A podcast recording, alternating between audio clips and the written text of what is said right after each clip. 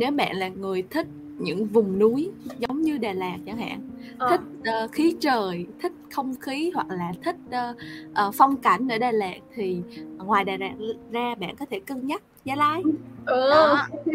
đường dốc easy luôn Ồ. rồi thời tiết cũng easy nhưng mà Gia Lai sẽ lạnh hơn một xíu nếu đi vào mùa này có rất là nhiều đồ ăn ngon và rẻ nữa cho nên là đừng ngại ngừng gì mà hãy đến Gia Lai nhé em bút lộn người quảng cáo vô đây ở Gia Lai có biển không? Có biển hồ nhưng đó là cái hồ chứ không phải là cái biển. Có một cái hồ tên là biển hồ nhưng đó là một cái hồ. Nhưng ừ. mà nó rất là nổi tiếng ở Gia Lai ai tới cũng phải tới biển hồ để chụp hình đẹp lắm hả?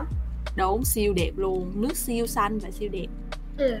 kiểu như là bên cạnh cái không khí nó lạnh lạnh nó nhưng mà nó đen của Đà Lạt á ừ. thì thì tôi còn thích một cái là có một cái gì đó nó rất là chill ở Đà Lạt á kiểu như mình sống bội đâu thì mình lên đó mình cũng tỉnh lại được một xíu á thì Gia Lai có phải là một nơi như vậy không?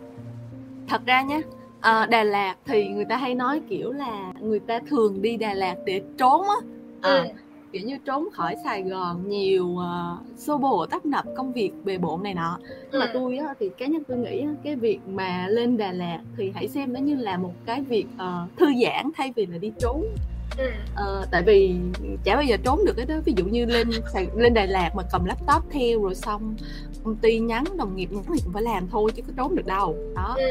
cho nên là tôi nghĩ là nếu mà uh, đi du lịch với tâm thế là đi thư giãn thì nó sẽ luôn thoải mái hơn là kiểu đi trốn khỏi cái uh, cái gì đó cái, cái kiểu gì đó thì trong bản thân mình mình phải uh, tĩnh tâm thì đi du lịch nó mới dễ chịu được kiểu vậy ừ. đó. thì đó là đầu tiên là về Đà Lạt nha ờ. nếu mà nói Đà Lạt là nơi ý mọi người ấy, thì Gia Lai nó sẽ kiểu giống vậy nhưng nó sẽ ừ. low key hơn. Nó kiểu kiểu uh, ít xô hơn. Đó. Là gia lai cũng có homestay này nọ cũng có cà phê trên núi kiểu như đà lạt này nọ. Nhưng mà uh, nếu mà mọi người không thích uh, cái sự uh, đông đúc của đà lạt đó thì mọi người có thể tới gia lai để có thể hưởng được cái khí trời như vậy và thời tiết như vậy và uh, cũng có ẩm thực đồ này nọ các kiểu. Đó, thì đó sẽ là về gia lai ok nói chung là tôi rất là thích giới thiệu gia lai cho bạn bè tôi á ừ.